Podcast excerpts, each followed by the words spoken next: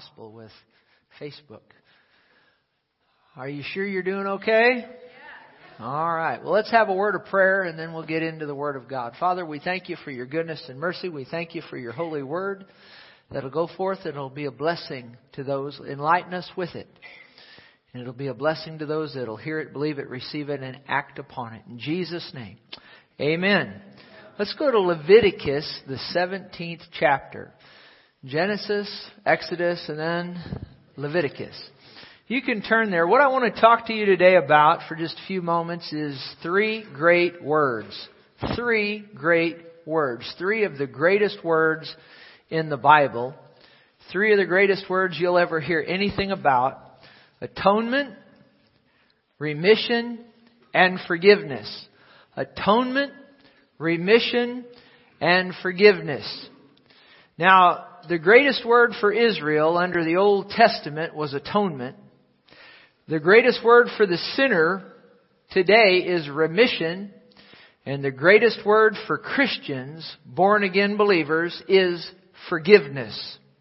Now, certainly there are similarities between these words, and if you were to look them up in dictionaries, you would find that most dictionaries, you know, we'll define them much the same, which is okay, but when they are looked at more closely, there are some significant differences that you need to be aware of. First of all, let's look at the word atonement, the greatest word for Israel in the Old Testament. Now in Leviticus 17 verse 11, Leviticus 17 verse 11, the Bible says, For the life of the flesh is in the blood, and I have given it to you upon the altar to make atonement. Notice that word, atonement for your souls.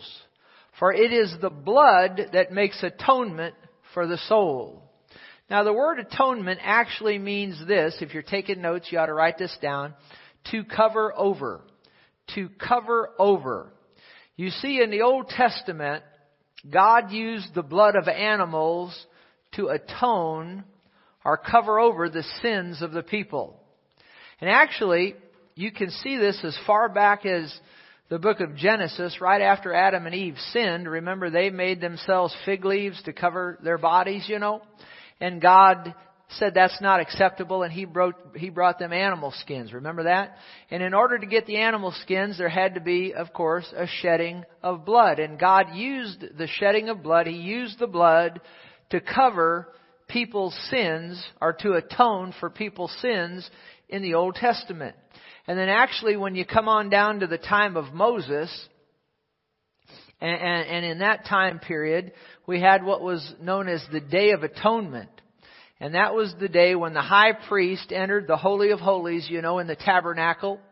That, uh, see that tabernacle that, that God had Moses built, that was the earthly tabernacle and it was patterned after, patterned after the one in heaven. There's actually a tabernacle up in heaven and uh, but on the day of atonement, the high priest would enter into the holy of holies in that tabernacle. He only went in there once a year, and he went in with the blood of animals to obtain atonement for the people. And he had to, had to do that every year, you see. And, uh, you know, what a great blessing it was to the people in the Old Testament to have their sins atoned or covered over. Uh, but you know, when something's covered, guess what? It can be what? It can be uncovered. You know, uh, my wife and I, we've lived in the same house now for about nine years, and recently we had had it painted the main level. And I know in the bathroom, you know, there were some areas where, you know, when I brush my teeth, you know, you'll you'll you go for the towel or whatever, you get some stuff up on the wall. Has anybody ever done that besides me? and it was just looking horrible. And you wash it the best you can but you can't you can't get the stains of spots off. So we had it painted and now it looks just beautiful. But guess what? Those spots they're still there. They're just what? They've been covered over but they're still there now if you came in there you wouldn't know they was there. I know they're there but they don't bother me. Why? Because they're they're covered. But if something's covered it can be uncovered. You see it's still there you just can't see it. Notice in Hebrews, the 10th chapter, Hebrews, the 10th chapter, gives us some insight into this. Hebrews, the 10th chapter, in the first verse says, For the law, it's talking back there in the time of Moses, having a shadow of good things to come. A shadow of good things to come, and not the very image of the things, can never, with these sacrifices, which they offer continually year by year, make those who approach perfect. Why is that? Because see, the blood of the animals, all it did was cover the sins year by year. And it can never make those who approach perfect. Verse 2, For then would they not have ceased to be offered. For the worshippers, once purified, would have had no more consciousness of sins. You see, like that, that, that example I just gave you a moment ago. I realize when I go in my bathroom, there, there's spots in there, but they're covered over but I'm still aware that they're there, but they're covered over. See, that was the same thing that happened to the people in the Old Covenant. They would come, and the blood of the animals, you know, would cover their sins, but they still had a consciousness of them, of their sins. And then in verse 3, but in those sacrifices there is a reminder of sins every year. Now watch verse 4. For it's not possible that the blood of bulls and goats can take away sins. You need to understand that. It's not possible that the blood of bulls and goats can take away sins. See, the blood of the animals couldn't take sins away. What did the blood do? It just covered them. And then notice verse 11. And every priest stands ministering daily and offering repeatedly the same sacrifices, which can never what? See, the blood of the animals could never take away sins. They could just cover the sins year by year. And that brings us to our second great word, which is a greater word than atonement. It's the word remission, and it's the greatest word in the Bible for sinners, the word remission. Now, the word atonement to cover over, the word remission means a complete dismissal or removal a complete dismissal or removal specifically of debt due as a result of sin. Now this is shouting ground here for every one of us. Glory to God. Because we are all sinners. We've all fallen short of the glory of God. Is that right? And you see the blood of the animals in the Old Testament covered sin. But you see we're going to find out that the blood of Jesus doesn't cover sin it remits it, it removes it, a complete dismissal or removal. Can you say amen to that? One of the greatest, if not the greatest word in the Bible. Notice in Matthew 26 verse 28, Jesus speaking, the Lord himself, and he says, for this is my blood, notice his blood now. We're not talking about the blood of bulls and goats and so on and lambs, you know, of the Old Testament. We're talking about the Lamb of God here. Remember when John the Baptist saw him walking the shores of Galilee, he said, Behold the Lamb of God, looking at Jesus. Behold the Lamb of God which takes away, real loud say takes away, which takes away the sin of the world. And Jesus says here, Matthew 26, 28, For this is my blood of the new covenant. Not the old. See, in the old covenant, they had the, the blood of the animals which was a, was a type and a foreshadowing of the blood of Jesus. But again, the blood of the animals could just cover. The blood of Jesus remits or removes sin. Notice, he says, for this is my blood of the new covenant, which is shed for many for the what? For the what? For the remission of sins. What does it mean, remission? What does it mean to remit? Complete dismissal or removal. Glory to God.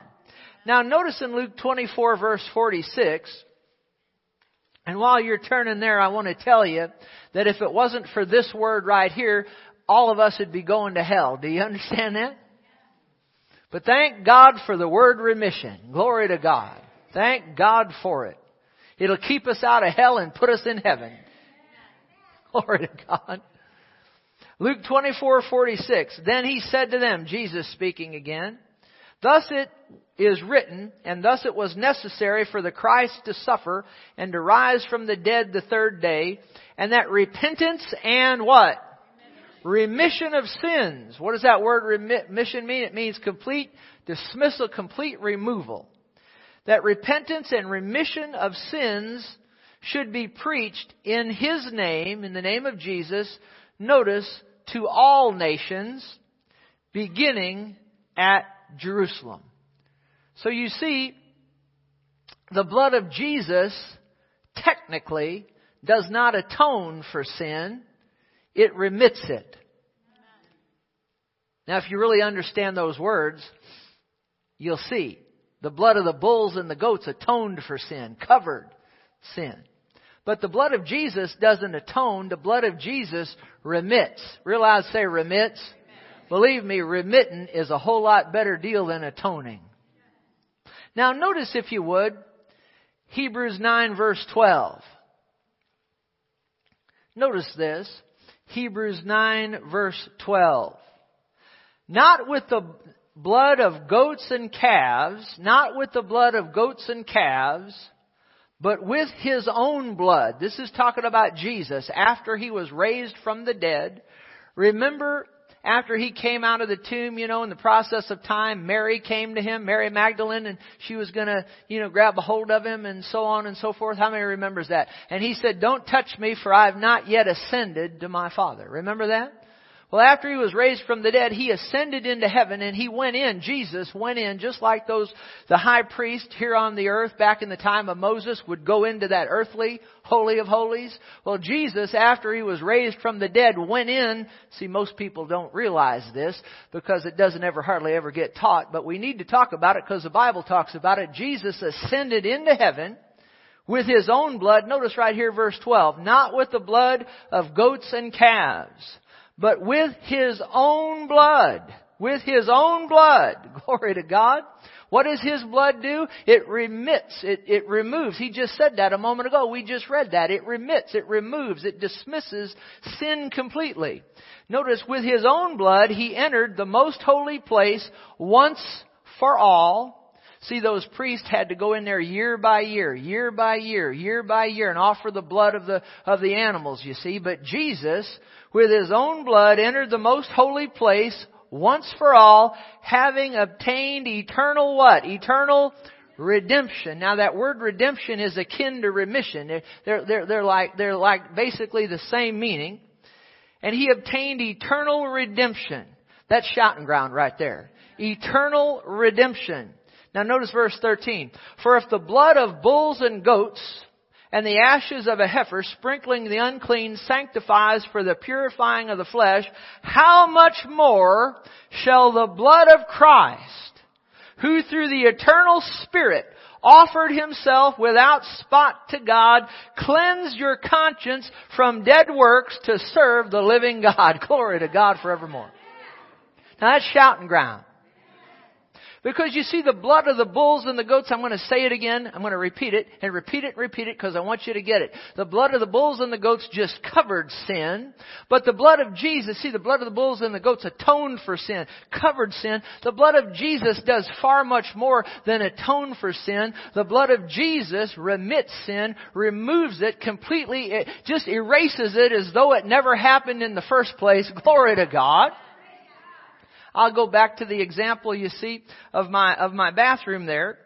See, right now, the, the that you see that the, my bathroom's been atoned right now. See, there's still spots there, but they've been painted over, right? But you see, if Jesus had come in and done the job, he, he wouldn't have just come in there and painted the bathroom. He'd have come in and ripped out all the drywall, you know, and put in brand spanking new. Glory to God. And there wouldn't be any spots there at all. See, can you say amen? Glory to God. That's exciting. Because the blood of Jesus makes it as though sin never even happened in the first place. Removes all consciousness of sin. See, if you get a revelation of this message today, you'll, you, you, you, you, you'll see that when, when you're washed in the blood of Jesus, it's as though sin never even happened in the first place. That's a good deal. Do you know most Christians that I've met, and I've dealt with this myself. Even after you receive Jesus, believe on Him and get washed in the blood, His blood, it's a spiritual washing now. It's not a physical washing. You understand that. It's a spiritual washing. And, uh, but even after people get saved and they, you know, sinners get saved and become Christians, they still go around with a sin consciousness. They still go around all beat down, you know, and the devil will beat you over the head, reminding you all those things, of all those things you did before you got saved. And just beat you down and just remind you of all the things that you did prior to getting saved. But if you have a revelation uh, of, of what the blood of Jesus has done for you, praise God forevermore, and, and you receive Him, the blood of Jesus washes the sin completely away as though it never happened in the first place. And it removes, if you really understand it, if something never even happened in the mind of God in the first place, why do you need to go around feeling guilty about something that in His mind never even happened in the first place? Oh, this will set you free. This will set you free. I tell you what, the blood of Jesus will make a prostitute pure in a moment's time. It'll make a harlot holy in a moment's time. It'll take the worst sinner, the worst drunk, the worst drug addict, the worst pornographer, the worst that there is, and in a moment's time, change them and make them holy and make them a saint. Can you say amen? In a moment's time. You need to understand that the blood of Jesus is so powerful that when someone receives Jesus, that person instantly becomes a saint of God. I said a saint of God. Somebody said one time, well, no, no, no, don't you have to die before you become a saint? No, you better become a saint before you die. Yeah, but don't you have to, have to, have to, have to you know, uh, uh, be dead for a certain amount of time and have performed so many miracles, etc., and so forth before you're considered a saint? No, no, that's the religious traditions of men. Read the Bible and you'll find out the moment you receive Jesus, the blood of Jesus washes you, sins are removed, and instantly you become a saint of God. Can you say amen? And it's as though sin never even happened in the first place. Glory to God. Remission. What a wonderful, wonderful word. And the blood of Jesus will not, I mean, it'll cleanse your conscience and you can go around without any consciousness of sins. Praise God for, it. I just get excited about that. If you can't get excited about it, then that means you don't really understand it. Or if you can't get excited about it, it means you never really experienced it. So I, so I was headed to hell. I don't know about you, but I was headed to hell. Well, I do know about you. Everybody's headed to hell. Because we've all sinned and come short of the glory of God. But thanks be to God, Jesus went to the cross, shed His blood, died for us, was buried on the third day, risen from the dead, went into the heavenly holy of holies, presented His blood on the heavenly mercy seat. It was accepted by the heavenly Father. Glory to God. He sat down at the right hand of God and everybody that repents of their sins and believes on Him instantly becomes a saint of God, becomes a Christian. Their sins are removed. The Bible says as far as the east is from the west, never to be rem- remembered again. Can you say amen? Glory to God. It's a complete message of victory. Praise God. I get excited about it. Go to Acts 238.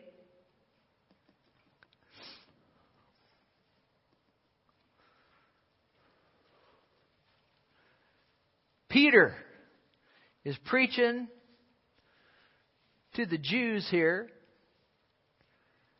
And he says it to them. He says, Repent and let every one of you be baptized in the name of Jesus Christ for the what?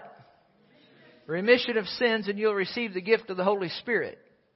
Now, if you'll study, if you just read that, if you just read that verse, just read it real quick and don't do any studying, you'll, you'll conclude there that you have to be water baptized to be saved. That's not at all what that verse is saying.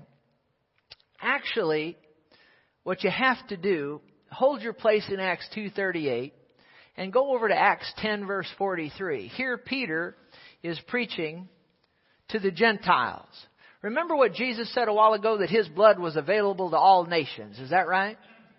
And so his blood's available to the Jews and the Gentiles, or Gentile just means non-Jew. And, so his blood, his blood's available to everybody. Look at Acts 10:43. Peter is preaching again here at Cornelius' house. He was a Gentile. And he says to him, talking about Jesus, all the prophets witness that through his name, whoever believes in him will receive what?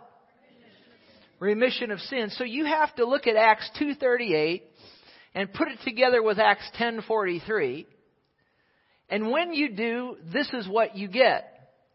In order to receive remission of sins, what does remit mean? It means to remove. It means to dismiss. Is that right? To receive remission of sins, what one must do if you put Acts 2.38 together with Acts 10.43, what a sinner must simply do is repent of their sins. What does the word repent mean? It just means to have a change of heart, change of mind. And then believe on the name of the Lord Jesus Christ. And instantly, when you do that, at that moment, you receive the remission of sins. Upon repentance and faith in the Lord Jesus Christ, instantly you receive remission of sins. And then, as a result of that, you need to go and get water baptized. Now, the water won't wash away sins. I said water won't wash away sins. A lot of people put their trust and their faith in the water. A lot of people put more faith in the waters of baptism than they do in the blood of Jesus. Water can't wash away sins. No more than the blood of the bulls and the goats can wash away sins. You see, only the blood of Jesus washes away sins. And so when a sinner repents and believes on the name of the Lord Jesus Christ, then they receive remission of sins and then as a result, Jesus said that, you know, folks need to go out and be water baptized. Be sure that you've received remission of sins before you get water baptized. Because otherwise you just have a wet sinner on your hands. Is that right?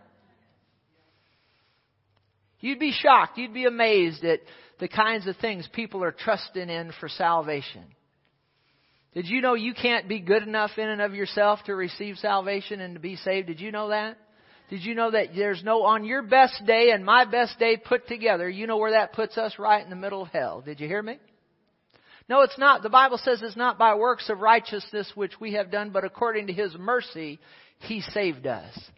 It's, it all, it all has to do with what, G, our salvation has to do only with, with what Jesus did on Calvary. You need to understand that. Through His death, burial, and resurrection.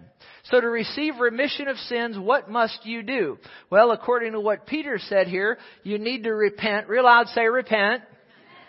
And then secondly, you need to believe on the name, say believe you believe on the name of the Lord Jesus Christ, and instantly you receive remission of sins. And then as a result of that, then you go get water baptized. You know all water baptism is, is it, it's an outward expression of an inward happening.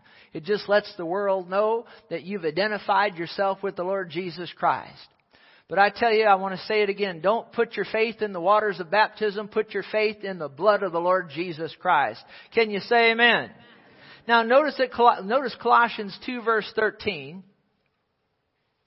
Colossians 2 verse 13. And you, now this is talking about you and me before we received Jesus. So if you if you're here today and you've never received Jesus, you know, it's talking about about when you being dead in your trespasses and uncircumcision of your flesh. See, if you've never received Jesus, spiritually you're dead. What does that mean, dead? See, a lot of people think dead means a cessation of existence. No, in the Bible, dead means separated. Separated. I said dead means separated.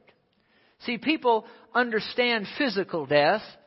You know, when, when someone dies physically, their spirit separated from their body. The Bible said to, that, that the body without the spirit is dead. But there's also a spiritual death, and spiritual death just simply means that you're cut off from the life of God. You're separated from the life of God. See, if you're here today and you've never received Jesus as your Savior, you've never made Him the Lord of your life, you've never repented of your sins and believed on His name, you're, you're dead spiritually. You're separated from God. But you don't have to stay that way. You can change that in a moment of time. Did you hear me? And you being dead in your trespasses and the uncircumcision of your flesh, we could say it this way, and you being dead in your trespasses and sins, He's made alive, He's made you alive together with Him. That's talking now about somebody that's received Jesus. The instant you receive Jesus, spiritually you're made alive. Say made alive. You're made alive together with Him having forgiven you all trespasses, having wiped out, notice this, wiped out, I like that word, wiped out. Real loud say wiped out having wiped out, this is what the blood of Jesus does. It, see, the blood of Jesus, again, it doesn't just cover sins, it removes sins. Notice what the blood of Jesus does. It wipes out the handwriting of requirements that was against us and was contrary to us and has taken it out of the way. Glory to God. When Adam sinned in the Garden of Eden, see, he was cut off from the life of God. And because we're all descendants of Adam and Eve, that spiritual death, that, that sin nature dwells within all of us, and we're cut off from the life of God. But when we repent of our sins and simply receive Jesus and invite Him into our hearts in a moment, in a twinkling of an eye, we're, we're changed on the inside, and that handwriting of ordinances that was against us, that sentenced us to a devil's hell, in a moment's time, it's removed and wiped. Say removed and wiped out. Oh my God, that's good news. It's removed and wiped out. Glory to God. Isn't that wonderful? Let's put it this way. Let's just say you committed a, a heinous crime. And, and, you went and you went before the, the judge and the jury and they found you guilty. And you're sentenced to death. And just as you're headed to the electric chair, Call comes in, and the governor of the state has issued you a pardon. How many you'd be jumping up and down? Oh yeah, you'd be jumping up and down. Let me tell you what, this is a better deal than that because all of us were sentenced to a devil's hell and uh, Jesus came, glory to God, and He stepped in and He bore the, the penalty of our sin. He bore it for us. He shed His blood and as a result, that handwriting of ordinance, of requirements was, that was against us, that sentenced us to a devil's hell, in a moment, in the twinkling of an eye, when we receive Jesus as our Savior, that handwriting of requirements against us are wiped out, they're removed, they're taken out out of the way because he nailed it to his cross. Can you say amen? Glory to God. Hallelujah. The Bible says, I mentioned it a while ago, as far as the east is from the west, so far has he removed our sins from us. Why does it say east from the west? Some people know this, but a lot of people don't. If you go north, eventually you're going to wind up in the south, aren't you? If you go south, eventually you'll wind up in the north. What am I trying to say? North and south meet. But if you start going east, you'll always be going east, you'll never meet west. If you start going west, you'll always be going west, you'll never meet east, you see. And, and, and, and that's what the blood of Jesus does. It removes our sins so far away from us as far as the east is from the west, and the east never meets west, so we'll never meet the punishment for our sins again. Can you say amen? Glory to God. Is that wonderful? You see, notice here, Colossians 1 verse 12. Just go to verse 12. It's all I can do to not just go running around the room. Praise God. I'm just so excited. Because I know what the blood of Jesus has done for me. Watch this. Colossians 1 verse 12. Giving thanks to the Father. Now this is, this is a result here of, of, of what the blood of Jesus does. Colossians 1:12, giving thanks to the Father who has qualified us. Now who's qualified us? The Father or did you do it? The Father did. The Father, God, through what He did, you know, through the work of the Lord Jesus, qualifies us to be partakers of the inheritance of the saints in light. My goodness. And has delivered us from the power of darkness and has conveyed us or translated us is another way to say that into the kingdom of the Son of His love, who would be Jesus. So what happens when a sinner repents of their sins and places their faith in Jesus? Immediately that sinner, spiritually now, is taken out of the kingdom of darkness and translated into the kingdom of light, into the kingdom of God's dear Son. Isn't that wonderful? That's what the blood of Jesus and only the blood of Jesus can do for you translate you out of the kingdom of darkness and move you over there into the kingdom of light, into the kingdom of the Lord Jesus Christ. I tell you what, I'd rather be part of God's kingdom than part of the devil's kingdom. But you know what qualifies you for the, the kingdom of light? It's, it's what God did through Jesus and His blood. Again, His blood doesn't just cover sin. What does His blood do? His blood removes it, eradicates it. As far as what? The east is from the glory to God. Isn't that wonderful? Have you had enough or are you thirsty for more? Oh, you don't know what I'm talking about. How many's ever seen Home Alone? Now, if you don't know me, you just never know when I'm going to digress and go off the beaten path and try to give you a little something a little funny. How many's ever seen Home Alone? And how many remember little Macaulay Culkin, you know, and he's terrorized those bandits. How many remembers that? And he's terrorized them, he's hit them with everything but the kitchen sink. How many remembers that? And all of a sudden he just stops and he says, You guys had enough? Are you thirsty for more? Oh, you guys aren't going to laugh at anything. So have you so have you had enough or are you thirsty for more?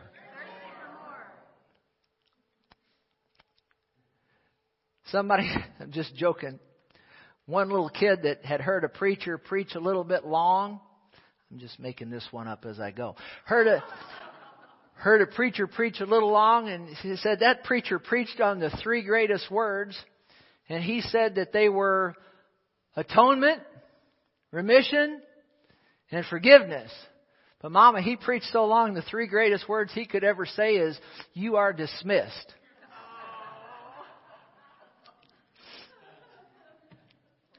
I know I'm not going to make it as a late night comic. I know that. But you got to have a little fun as you go. All right, say atonement. And then what's the next one? Remission. And then what's the third one? Now we're headed that way. We're almost there, but are you, have you had enough or are you thirsty for more? Okay, 2 Corinthians 5:17. Let's go there. And then we'll talk about forgiveness and then we'll close. Watch this. Therefore, if anyone is in, in who? In Christ. See, there's two places you can be. You can, as you study the Bible, you can either be in Adam or in Christ. What do you mean in Adam? See, we're, we're all descendants of Adam and Eve. When you're born into this earth, you're automatically in Adam. You're automatically in the kingdom of darkness. Now don't misunderstand me. Don't misunderstand me. If a little baby dies, under what I would call the age of accountability, they're protected and they're going to go be with the Lord. Come on, somebody say amen. No question about that. But see, when, when a person grows and they reach what I would call the age of accountability, because that sin nature is on the inside, see, then they sin, and once we sin, then we're cut off from the life of God. But you don't have to stay cut off from the life of God. You can repent of your sins and receive Jesus into your heart, in an instant of time, what do we just read? God translates you out of the kingdom of darkness, moves you over into the kingdom of light, you see? You're either in Adam or you're in Christ. If you're in Adam, you're in the kingdom of darkness. But don't stay in Adam. Don't, don't stay in Adam. Whatever you do, get over in Christ. How do you do that? Repent of your sins, receive Jesus. You get, you getting that? You getting that? You got that? I don't want anybody here to leave here today where you don't know how to get out of the kingdom of darkness and into the kingdom of light. How do you do it? You do it through repentance and faith in the Lord Jesus. Can you say amen? So watch this here now, this shouting ground here. If anyone is in Christ, if anyone is in Christ, see this is what the blood of Jesus will do for you. If anyone is in Christ, he or she is a what? A new creation. Actually, you get in there and you study it out. It means a new species of being. Glory to God. On the inside. A new creation on the inside. It's called a Christian. That's how you become a Christian. You're not a Christian because you were raised in a Christian home. You're not a Christian because your mom and daddy was a Christian. You're not a Christian because your grandma was a Christian. You're a Christian because you repented of your sins and asked Jesus to come into your heart. That's the only way you can become a Christian. Do you hear me? If anyone is in Christ, they are a new creation. Old things have what? Passed away, behold, all things have become new. See, the blood of animals can't do that for you. Waters of baptism can't do that for you. Church attendance can't do that. How many of you know you ought to come to church? But, but church attendance won't do that for you. You ought to be here every time the door's open. But just doing that in and of itself can't do this for you. You give all the money you have in the bank and it can't do that for you. The only thing that can cause you to become new is the blood of the Lord Jesus Christ. Glory to God. Notice verse 21 here. For he, for he, God the Father, has made him, that's Jesus, who knew no sin. How many of you know Jesus was tempted in all points, like as we are, but how many of you know he never sinned one time? Not one time, not one time. And as a result, his blood was holy, you see, because he never sinned one time. When he shed his blood on the cross, it was holy blood. He never had sinned one time. It had to do with the virgin birth, and it had to do with the fact that he never sinned, no, not one time. For he made him, God the Father made him the Son who knew no sin, to be sin for us, that we might become what? The righteousness of God in him. Glory to God. Isn't that wonderful? Isn't that wonderful? The very Jesus, the very righteousness of God, the second member of the Trinity, the very Son of God, hung on the cross, and all of our sins and the punishment for our sins was laid upon him, and he became sin with our sin so that we sinners could receive Him and instantly become the very righteousness of God. And you see, when you understand this, it will take away all the consciousness of sin and that sin consciousness, and this will beat that sin consciousness right over the head and just stomp it out if you let it. Did you hear me? We as Christians should not be going around like feeling like dirty old dogs. No, we need to go around knowing who we are in Christ. We're in the kingdom of light. We're children of God. We're the very righteousness of God in Him. Can you say amen? So then, that's what the word, I said all that to say this, that's the word remission, maybe the greatest word in the Bible. But that brings us to my conclusion. The third great word is the word forgiveness. You see, remission makes a sinner a saint and brings them into a relationship with God as a Christian. But what happens if we miss it and sin after we become a Christian? What happens if we miss it and sin after we become a Christian? I wonder if there's anybody in here that's like me that after you become a Christian that you missed it and sinned. I wonder is there anybody besides me? Oh yeah. Now do you have to sin? No. Do you have to sin a little bit every day? No. But has anybody ever just missed it? I mean, you just you just missed it besides me after you received Jesus? Anybody ever done that?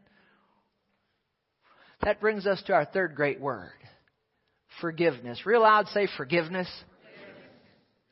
Now there's many different definitions I could state for forgiveness.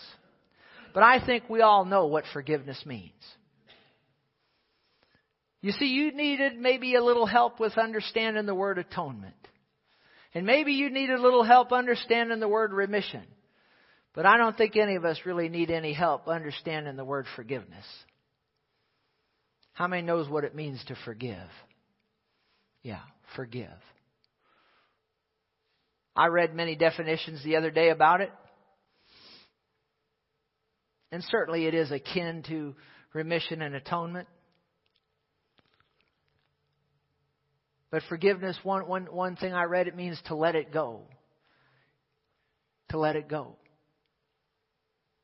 Sometimes we need to let some things go, don't we? Another definition was to get over it. I like tell, telling people this that they've hung on to something for so many years, and I just tell them just build a bridge and get over it. So many people don't want to do that, though. So you don't need any help understanding the word forgiveness. See, if we as Christians sin, listen carefully now, we do not break relationship with God, but rather fellowship. You see, remission brings us into relationship with God. Listen to me. Remission, we just talked about it for about 15 minutes. It brings us into relationship with God.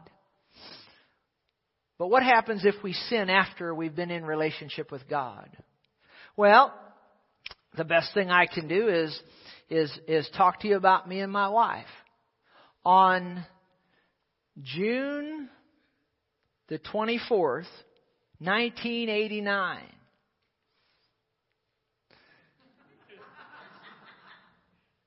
At two o'clock in the afternoon, her and I got married. Well, it was actually about 2:20 because it started at two, so about 2:20, she said I do and I do and so on, and I and she did and we did and all that. And we've been married now for 27 years. And you know, in that 27 years, you're going to find this hard to believe. I know that some of you, it's going to just freak you out. But there's been some times where we've argued in that 27 years. You're going to find that's going to shock you. And there's times we've yelled at each other. And there's time Diane threw a grapefruit at me one time. And I ducked and it hit the wall, you see. Oh yeah. She threw a cup of ice at me one time. Now let me ask you a question. When that happened, no, I didn't deserve it.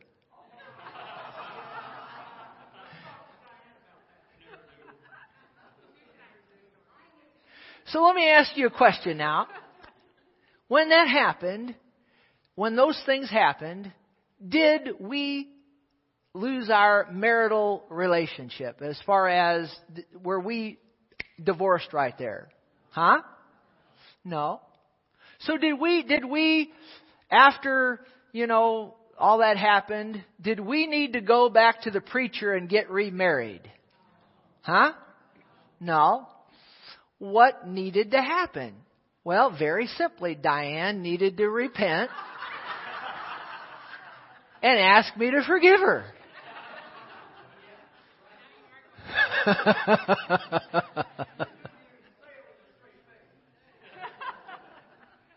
No, let me be honest. Every time she's thrown a grapefruit at me, I had it coming.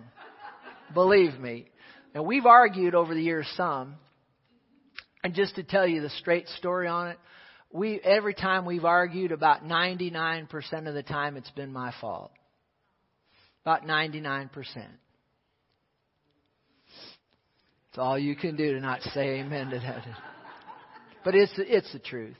And actually, just to tell you the real truth about it, about four years ago, I, I would come in sometimes and just kind of be in a cantankerous mood and just kind of be hard to live with. Has anybody ever been like that besides me? And the Lord began to deal with my heart that I needed to change. Now, I wasn't abusive, nothing like that, but but but sometimes, you know, you you know, sometimes you can wound with your words as much as you can by hitting somebody. Did you know that? And, and, and never, never uh, mean or nothing like that, but just sometimes just, and the Lord dealt with me, I needed to change. And I did, praise God, didn't I? Didn't I? Am I easier to live with now? Yeah. And, uh, but see, we didn't need to go get remarried again. I just needed to repent and then ask her to what? Forgive you. And did you? Yeah, and you see, the, the, the, the fellowship was restored. Let me ask you about your children. Have, does any, how many people have kids in here? Have your kids ever uh, misbehaved? No. No. Now, when they did, when they misbehaved, did you stop being their parent? No. But what needed to happen? They needed to realize that what they did was wrong and they come and ask you to, and then you did. Is that right? Well, it's the same thing with God. He's our great heavenly Father. And so when we sin, well, we don't have to sin, but if and when we do, we don't need to go back through the remission process. We don't need to go back and get born again again. We don't need to go back and get saved again. We don't need to go back and become a child of God. We're already a child of God. Do you understand that? We don't lose our salvation. We don't lose our relationship with Him. What happens when a Christian sins? They break fellowship and what needs to happen? That Christian then needs to what? Repent and go back to God and confess and ask Him to forgive him. Is that right? Now, in case you don't believe me, go to 1 John 1 9. Now, I'm almost, almost finished here. 1 John 1 9. Notice here. If we do what? Confess, Confess our sins, He is what? Faithful and just to forgive us our sins and to cleanse us from some. Did it say, did it say some or all? All unrighteousness. Is that wonderful? Isn't that a great word for the Christian? See, whereas remission is the greatest word, perhaps without question, for the sinner, forgiveness is the greatest word for the, for the Christian, right? Did I get that right? Remission is the greatest word for the sinner. Forgiveness is the greatest word for the Christian. Because if we'll, when we miss it, see, if we confess our sins, He's faithful and just to forgive us our sins and cleanse us from all unrighteousness. Now, don't be like the one guy that came to me and said, well, you know, Pastor Terry, I like that verse. I'm just going to sin as much as I can every day and then at night before I go to bed, I'm going to confess it. How many of you know it doesn't work that way? I, do want to call your attention. They'll just throw it on the screen. Proverbs 28:13. You need to read Proverbs 28:13. Anytime you read 1 John 1 9, you need to read Proverbs 28:13 with it. He who covers his sins will not prosper, but whoever what confesses and forsakes them will have mercy. See, when you miss it as a Christian, you come to the Lord for forgiveness. You can't come playing games with Him. Just you know, well, I'm going to just sin all day, and then you know I'll uh, confess it tonight, or I, I'm going to just keep keep doing that sin, and I'll just confess it before I go to sleep at night. Now, don't play games with the grace of God. Say Amen. But having said that, I will tell you this. Now listen carefully. There's some people that struggle with sins in their life.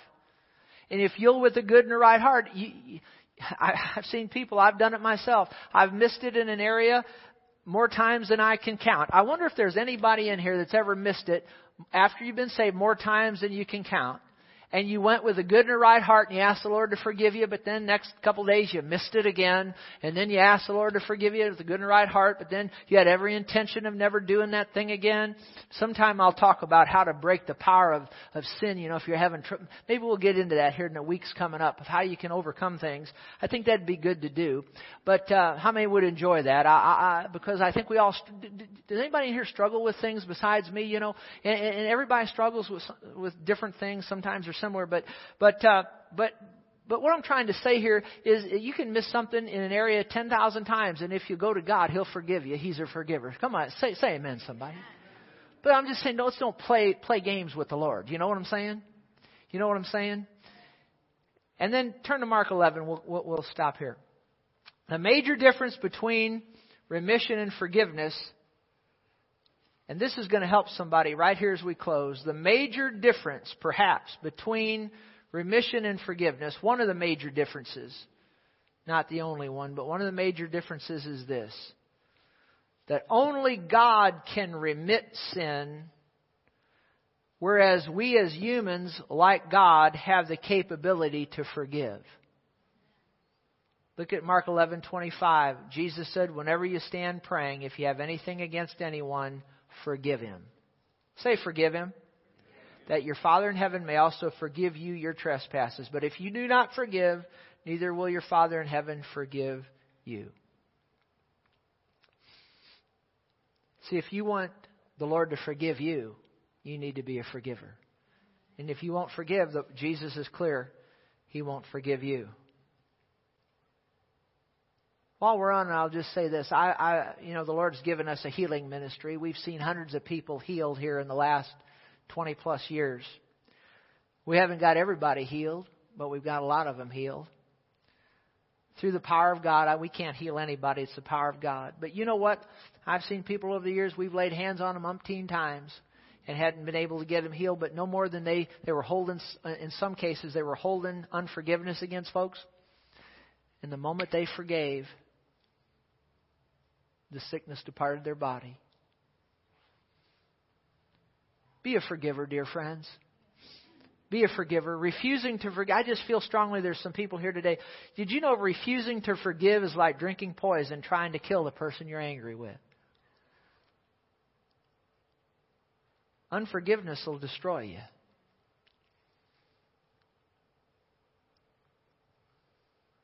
Be a forgiver. It's one of the greatest words in the Bible. How many times should I forgive somebody? Jesus said 70 times 7. That's 490 times actually in one day. We always ought to be forgiven. Did you get anything out of this? What are the three great words we talked about today? What was the first one? Atonement. What was the second one? Remission. What was the third one? Stand with me if you would. Let's bow your heads there before the Lord. If you would, every head bowed, every eye closed.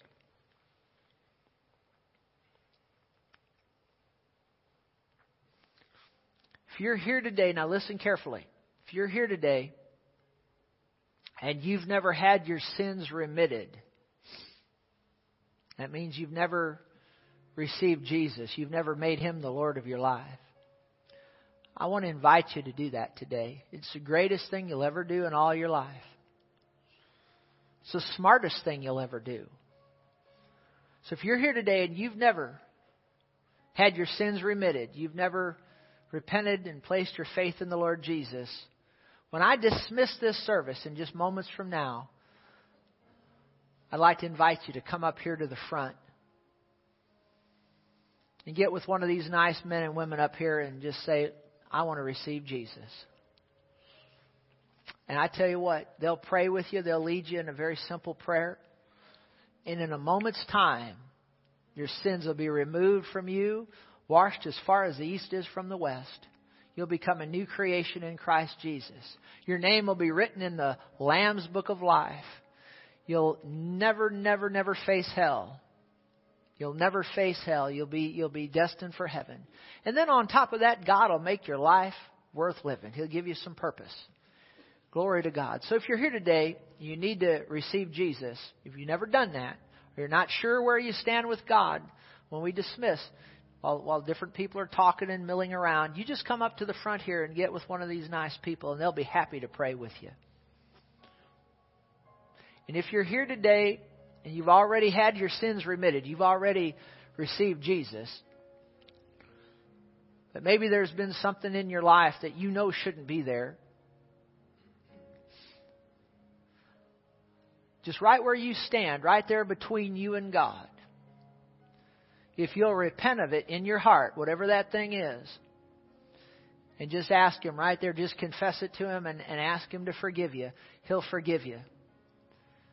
Somebody said, Well, Pastor, you just don't know what I've done. Well, no, but I know what Jesus did, and His blood is more powerful than your sin. So you just ask Him to forgive you. And I tell you what, He'll do it. He'll do it, He'll do it, He'll do it. Actually, He's already done it. All, all He's waiting on is for you to repent and ask for forgiveness. Now, I want to tell you this if you're holding anything against anybody, just let it go. Just forgive them. Just forgive them. Just forgive them.